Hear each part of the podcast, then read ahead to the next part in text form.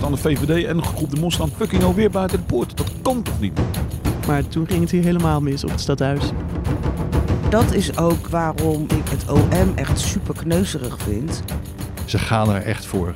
Beluister de nieuwe afleveringen van Oh de Mos op ad.nl slash podcast of via je favoriete podcast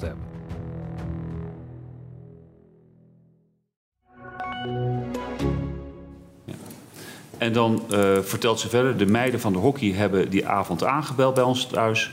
en hebben gezegd dat Melissa niet op de verzamelplek was aangekomen. Ze zegt dan, mijn vader belde me en zei, Melissa is weg. Ik heb de politie gebeld en geschreeuwd dat iedereen naar België moest gaan. Als kind hoor je er niet over te twijfelen. Bij je ouders ben je veilig, zij zorgen voor je. Helaas is dat voor veel kinderen niet het geval. Hoe reageer je dan als kind als je vader je iets leuks belooft, maar al snel blijkt dat alles anders is?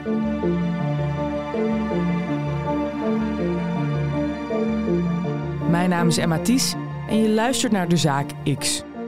Een podcast van het AD in samenwerking met het Podcastkantoor, waarin we wekelijks een spraakmakende rechtszaak bespreken.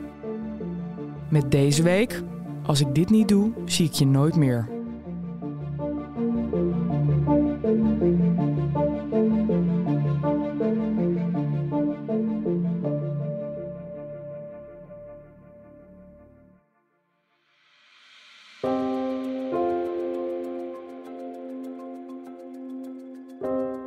Het is een koude herfstavond in Soest. De elfjarige Melissa maakt zich klaar voor haar hockeytraining. Ze doet sportkleren aan, de scheenbeschermers gaan om en de hockeystick gaat in haar fietsmandje. Ze zegt haar opa gedag en stapt op de fiets. Op de hoek van de straat heeft ze afgesproken met een paar vriendinnen om samen te fietsen. Verslaggever Jeroen van der Veer van AD Amersfoortse Courant vertelt hoe die avond verder verloopt. Stapt op de fiets, ze wil naar dat groepje toe rijden. Ziet daar opeens plotseling haar vader, iemand die ze al best wel lang niet heeft gezien. En die vader wenkt haar van wil je even komen, we gaan naar je lievelingstante toe. Melissa denkt dan, uh, ja tuurlijk wil ik dat even bij mijn lievelingsstand even vragen hoe het met haar is. Uh, zij denkt dat het op de hoek van de straat is als ze in de auto zit, maar dat blijkt niet zo te zijn. De vader, Sakir, rijdt weg uit Soest. Melissa verklaart later tegenover de politie wat er die avond precies is gebeurd. Je hoort de rechter uit de verklaring citeren. De antwoorden van Melissa hebben we laten inspreken door een stemacteur. En wat zei je vader toen tegen jou? Ja, we gingen richting de auto. Ik hoorde dat mijn vader zei dat mijn tante verderop was. Ik dacht dat mijn tante een paar straten verderop was. Maar ik wist niet dat hij bedoelde met verderop in België.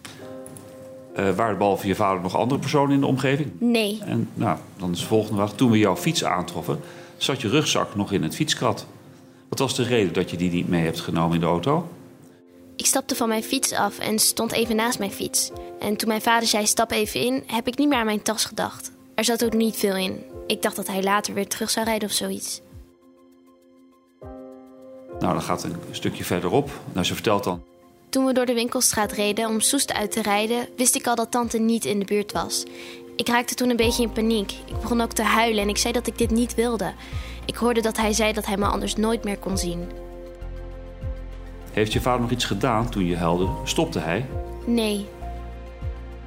Toen je in de auto zat, wat heeft jouw vader gezegd over waar je naartoe zouden gaan? Nee, dat heeft hij pas gezegd toen we bij mijn tante in België waren geweest. Hij zei toen: Ik denk dat we naar Turkije gaan. Wat zei je toen? Ik kon toch niks doen. Hij reed gewoon door.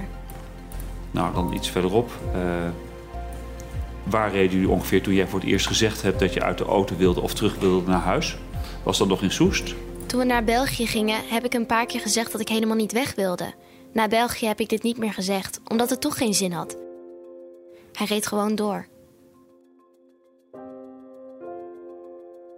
Het leven van Jorika en Melissa was geen normaal leven, als ik het allemaal zo goed begrijp. Uh, rondom haar woning um, stond het vol met camera's. Het leek gewoon echt wel een Fort Knox.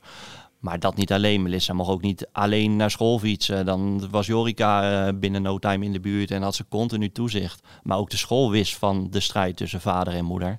En was bijvoorbeeld de kenteken van de auto van Zakir genoteerd, waardoor de schooldirectie weet van hé, hey, is deze auto in de buurt? Dan moeten we even scherp zijn. Dus dat ze met een vriendinnetje naar de hockey zou gaan, dat was eigenlijk al best wel uitzonderlijk. Ja, en dat was eigenlijk het enige vrije momentje zoals ik hem begreep wat Melissa had. Al in 2021 uh, zijn er meldingen bij de politie vanuit de hulpverlening dat zij zeggen wij maken ons zorgen over de veiligheid van Melissa. We denken dat het wel eens zo zou kunnen zijn dat als, het, uh, als er beslissingen worden genomen waar meneer het niet mee eens is, dat hij dan zijn dochter zal ontvoeren. Dat is dus niet iets wat mevrouw heeft gezegd. Dat is niet iets wat de familie van mevrouw heeft gezegd. Maar dat is de hulpverlening die dat bij de politie uh, in ieder geval kenbaar maakt. Vader heeft net te horen gekregen voordat hij Melissa meeneemt uh, dat er een contactverbod gaat komen. Is nog niet definitief, maar hè, het hangt boven hun hoofd. En vader ziet nog maar één oplossing en dat is Melissa meenemen naar Turkije. Hij zelf zegt dat hij op ziekenbezoek ging bij zijn broer, dat hij Melissa mee wilde nemen. Maar daar denkt de rechter anders over. En u, u zegt van ik, ben met, uh, ik heb toestemming van de moeder om haar mee te nemen. Want u heeft ook al eerder verklaard van ik mocht daar niet in huis komen. Maar we hadden afgesproken dat ik in de buurt haar zou ophalen. Ja. Maar dan vraag ik me toch af dat die moeder die weet van niks. Er is geen tas gepakt om uh, op pad te gaan. Toiletspullen, anderszins of weet ik veel wat. En u haalt er zo van straat. Eigenlijk plukt u er gewoon van straat. Zij zit dus ineens bij haar vader in de auto. Hoe verloopt die reis verder? Ja, een grote nachtmerrie als ik het uh, goed begreep uit de rechtbank. Uh, Melissa stelt wat vragen, huilt ook veel, schreeuwt ook veel. Maar op een gegeven moment heeft ze door, ja, alles wat ik zeg of doe heeft geen zin. Uh, mijn vader heeft maar één doel en dat is naar Turkije rijden.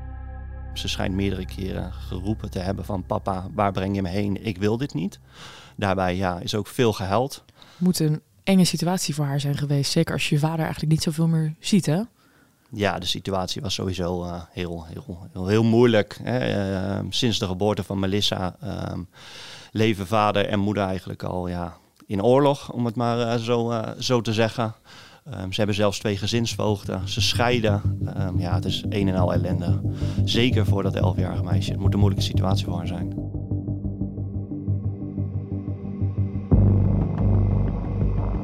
In Soest gaan ondertussen de alarmbellen af. Jorika, de moeder van Melissa, heeft een heel sterk vermoeden waar Melissa is. De meiden van de hockey hebben die avond aangebeld bij ons thuis en hebben gezegd dat Melissa niet op de verzamelplek was aangekomen. En Melissa, uh, ze zegt al, mijn vader belde me en zei, Melissa is weg. En toen wist ik meteen, ik heb de politie gebeld en geschreeuwd dat iedereen naar België moest gaan. Nou, dan komt ze achter dat ze tot 11 uur daar is uh, geweest in België. Vervolgens weet ze dat, dat uiteindelijk u richting Turkije met haar gereden bent.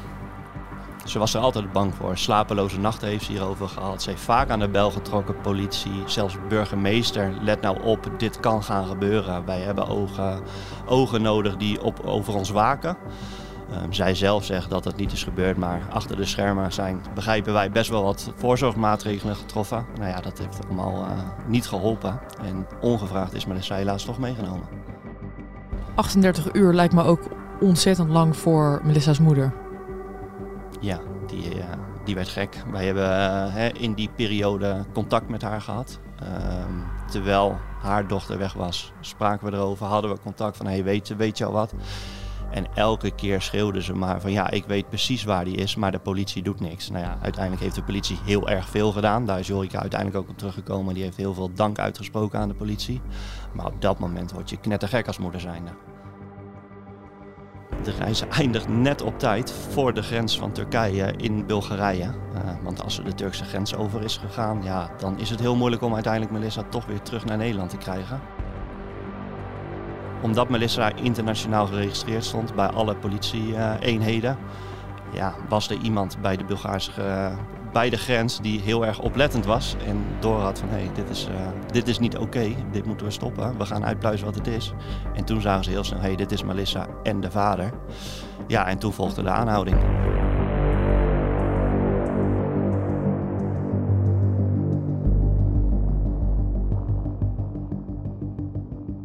Uiteindelijk is Melissa in een safehouse gebracht en met om haar heen Bulgaarse politieagenten met wapens.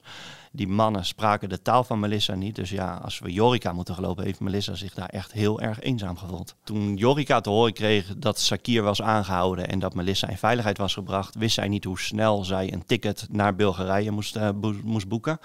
Dat bleek niet zo eenvoudig. Uh, uiteindelijk is het er toch gelukt en is ze naar Bulgarije gevlogen. Uh, maar ja, toen was de grote vraag, waar is Melissa? Voor haar was dat op dat moment ook niet bekend. Het enige wat ze wist, ze is in Bulgarije. Dus zij is op de Bonnevoy samen met haar broer naar Bulgarije toegegaan. Is daar geland samen met de twee gezinsvoogden, die zijn ook meegegaan. En um, ja, daar op het vluchthaven is zij gebracht naar de safehouse. En kon ze Melissa na flink wat uur weer in de armen sluiten. Meer dan een jaar later is het tijd voor de behandeling van de zaak tegen vader Zakir. Hij heeft vastgezeten in Bulgarije en is later overgebracht naar Nederland. Sinds kort is zijn hechtenis geschorst en mag hij in vrijheid de zaak afwachten. Verslaggever Jeroen ziet Sakir in de rechtbank zitten in het verdachtebankje. Ja, man 45, gewoon prima gekleed. Uh, wel heel vermoeid. Je zag wel donkere kringen om zijn ogen. Hij heeft natuurlijk lang vastgezeten, deze zaking boven zijn hoofd. Wat ik zei, hij heeft wel echt wel liefde voor zijn dochter, daar geloof ik wel in. Dus ja, voor hem hing veel af. Ja, deze zaak uh, was alles beslissend voor zijn toekomst ook wel. En ja, dat zag je ook wel aan hem. Hij was wel, uh, hij was wel op. Hij wil gewoon heel erg de liefde voor zijn dochter tonen. Alleen op een hele verkeerde manier. Weet je, uh, hij leeft in strijd met zijn ex-partner inmiddels. ze hebben een kind. Daar wil hij heel graag voor zorgen. Maar door alle ellende tussen vader en moeder ja, kan dat gewoon niet. En in de rechtbank ja, wordt ook wel duidelijk dat Sekir niet de allerbeste vader kan zijn die hij denkt dat hij is. En ja, dat zorgt bij hem uh, voor onmacht. En die onmacht heeft geleid in deze ontvoering.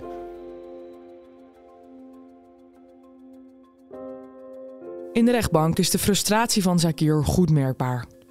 Hij vindt dat hem veel onrecht aan wordt gedaan, want Melissa is zijn dochter en volgens hem had Jorika toestemming gegeven om met Melissa op reis te gaan.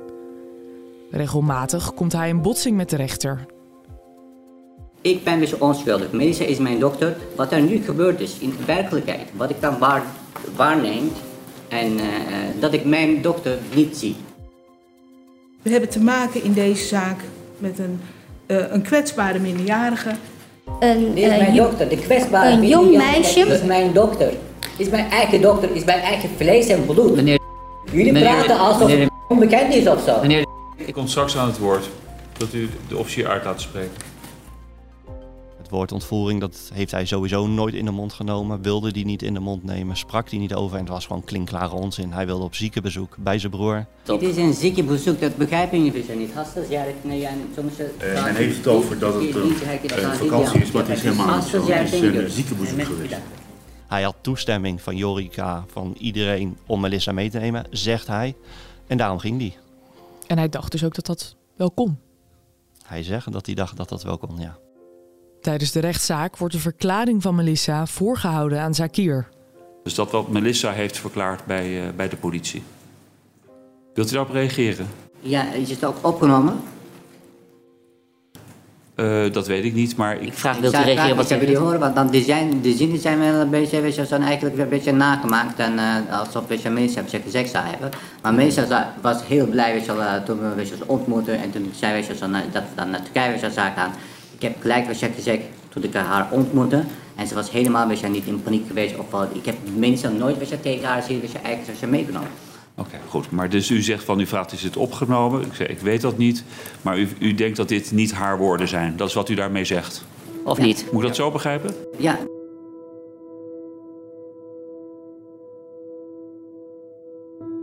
Wat mij het meest aan die zaak is bijgebleven zijn niet zijn woorden, maar vooral zijn daden. Jorika gaat op een gegeven moment een slachtofferverklaring voorlezen over, uh, die zijn namens Melissa voert. En in plaats van goed te luisteren, staart hij een beetje voor zich uit. Lijkt het een beetje een nonchalante houding. En op een gegeven moment gaat hij zelfs klappen. Echt zo'n nonchalant klappen van... oh, kijk eens hoe goed jullie zijn. Uh, wilt u dat niet doen? Ja, en toen greep de rechter ook wel eventjes in. Dat was iets wat niet kon en wat ook iedereen in de zaal zoiets had van... wat gebeurt hier in hemelsnaam? Was er los van het applausmoment nog, nog enige andere interactie tussen de vader en de moeder van, uh, van Melissa? Nee, je zag totaal geen interactie tussen uh, Sakir en Jorika. Heel af en toe probeerde Jorika wel naar Sakir te kijken. Zo van, hé, hey, wat zeg je nou eigenlijk allemaal? Kijk eens naar me en je ziet wat het met ons doet. Nou, Sakir die had daar geen oog voor. Die negeerde het, leek het te negeren. Ook als er pauzemomentjes waren. Um, je zag dat Jorika hoopte op een blik. Nou ja, die kwam er ook niet. Dus nee, ze hebben elkaar echt, echt vermeden.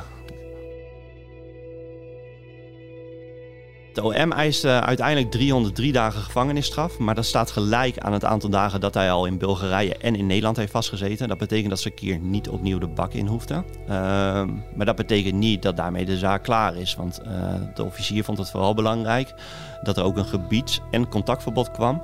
En dat Sakir uh, hulp gaat krijgen en dat ook echt daadwerkelijk aanneemt.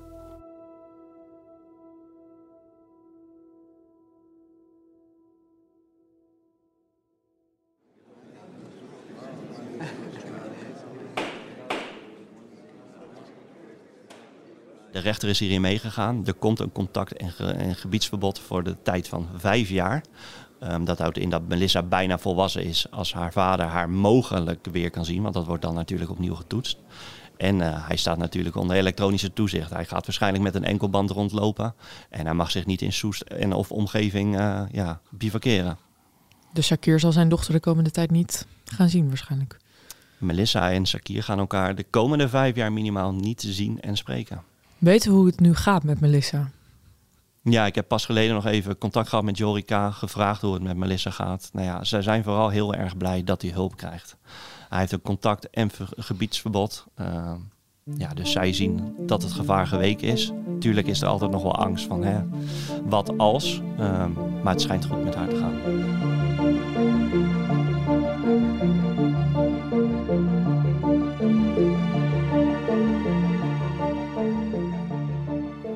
Zaak X is een wekelijkse podcast van het AD.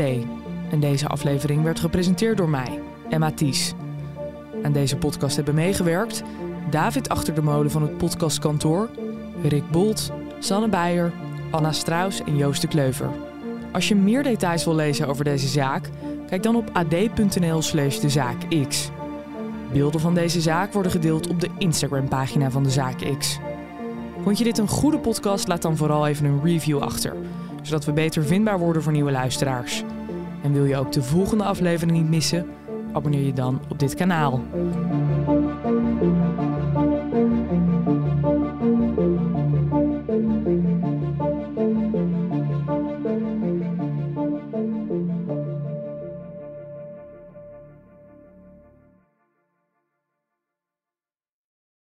Politie is woensdagmorgen opnieuw binnengevallen bij camping, camping Fort Oranje. Tussen Breda en Rijsbergen. Op camping Fort Oranje, tussen Rijsbergen en Breda, kwamen verschillende werelden samen. Er woonden zo'n 700 mensen. En bij de ingang stond een slagboom. Maar dat betekende niet dat het daar binnen veiliger was dan er buiten. Zo gaat de gemeente met mensen om! Hoe kon het in hemelsnaam zo ver komen? Ik dat was Kees Engels. Nou, en toen, nou, toen knapte er iets. Echt, ik ben ook op van de stress. Dit is De Erfenis van Engel. Te beluisteren via de sites van het AD, BN De Stem en de aangesloten regionale dagbladen.